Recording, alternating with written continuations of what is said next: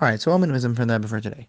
So we know that we celebrate 8 days of Hanukkah. The first day, what we celebrate is the finding of the oil, as that itself is a miracle. The fact that the Jews were able to find a single jug that the Greeks weren't able to destroy, although they tried destroying all the oil. Now, seemingly, this is very strange. Why is it that Hashem had to make this special miracle in order that the Jews should be able to light with pure oil? We know the rule is that this is a korban, which is brought from the whole community, and something which is brought from the whole community, if everybody's impure, you're able to bring the korban in a way of impurity as well. So seemingly the Jews could have used the impure oil to light the menorah as well. Why did Hashem have to make a special miracle in order for them to find pure oil?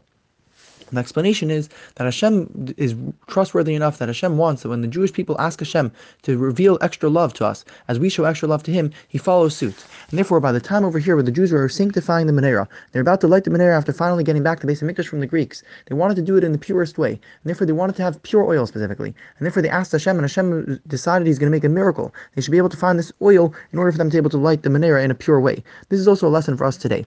During our times of Golus, which we know especially the idea of menorah, which has 8 candles, refers to the times of Geulah specifically. So during Geulah, people have excuses, and they say, oh, it's hard to do Torah mitzvahs, and they find real Eterim, according to Shulchan Aruch, that reasons why certain things don't apply, little details that you don't have to do, that this is okay to skip over here, but we have to know that that's not true, that's not the way we serve Hashem. We have to serve Hashem in a way that we go all the way till the end. Just like them, even though they were able to use impure oil, they begged Hashem and said, we want to do it in the best way possible, we want to use pure oil. So to us, we shouldn't find excuses and loopholes to be able to get out of doing things within Torah mitzvahs. We should do it to the fullest extent, and then Hashem will help us and save us just as He saved them in those days. So Hashem will help us and show us a great love and take us out of this Golus in order to bring us to the times of the Geulah. L'chaim.